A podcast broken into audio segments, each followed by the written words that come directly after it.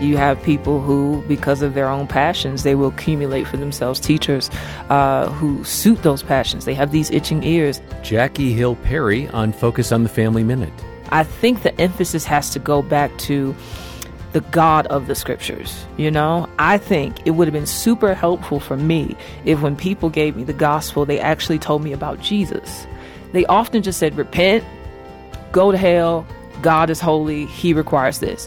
All of those are true, but you have not told me about the beauty of God. The compelling you have not told me about the beauty of Jesus. You have not even told me about the power that He would give me to be able to obey. You just told me to obey without power. Hmm. And so I think we have to get back to explaining the Bible and explaining the Jesus of the Bible in the same way that the apostles did, and the prophets did, and the psalmists did.